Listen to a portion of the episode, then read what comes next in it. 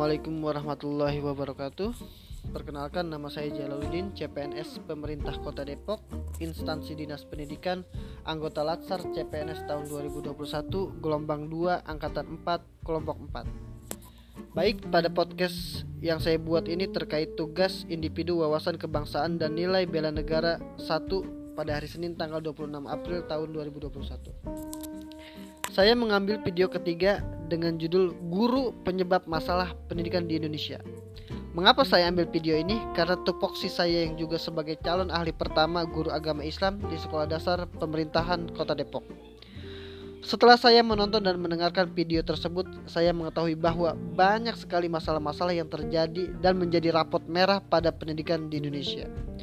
Ada lima persoalan utama dalam pendidikan Indonesia. Menurut Federasi Serikat Guru Indonesia, yang pertama adalah ke kekerasan pendidikan. Yang kedua adalah ujian nasional.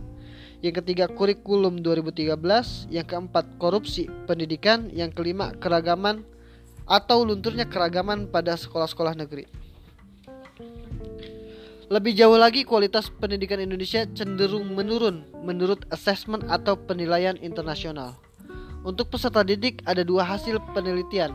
Menurut hasil penelitian TIMSS Trend in Mathematics and Science Study tahun 2012, daya nalar anak Indonesia menempati posisi di bawah bahkan lebih rendah dari anak pada negara konflik seperti negara Palestina.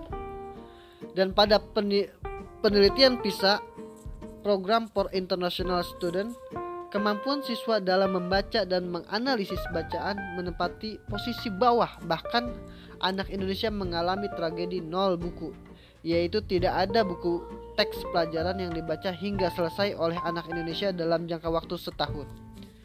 Anak Indonesia hanya membaca 27 halaman dalam waktu 365 hari. Itu berarti satu halaman dibaca selama 14 hari. Sangat jauh, sangat berbeda jauh dengan negara Finlandia yang membaca 300 halaman dalam waktu 5 hari. Pada akhirnya ini memetakan kualitas rendah anak-anak Indonesia. Orang tua di Indonesia lebih suka memutus memasukkan anaknya ke dalam bimbel daripada mengawasi anak membaca. Anak jadi hanya memahami pertanyaan saat ujian.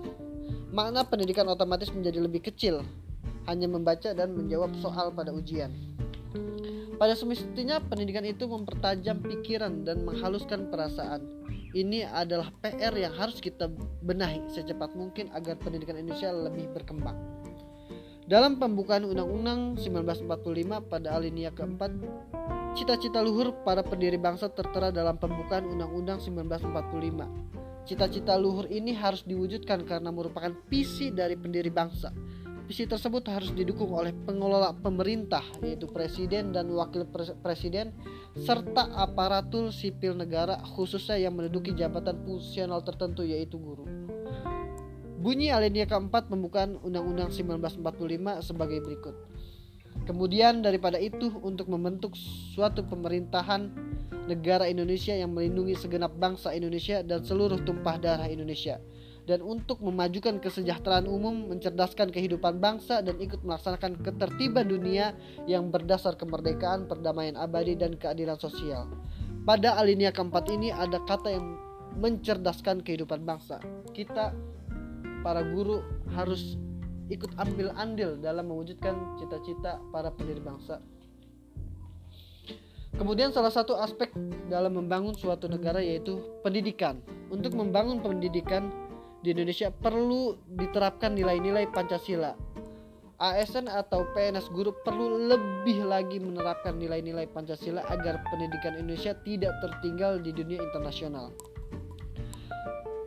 Para pendiri bangsa atau pendiri negara, founding father kita sangat sadar bahwa membela negara dan mempertahankan negara merupakan hak dan kewajiban yang hakiki oleh setiap warga negara yang kemudian dituangkan dalam Undang-Undang 1945 dalam pasal 27 ayat 3 dan pasal 30 ayat 1 negara Indonesia tidak cukup dipertahankan oleh tentara atau militer saja yang jumlahnya relatif kecil tetapi perlu sekali mengadakan kerjasama yang seerat-eratnya dengan berbagai totalitas lapisan masyarakat, termasuk ASN atau PNS guru.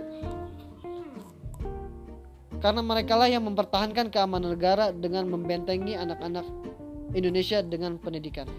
Baik, cukup sekian dari saya. Terima kasih. Assalamualaikum warahmatullahi wabarakatuh.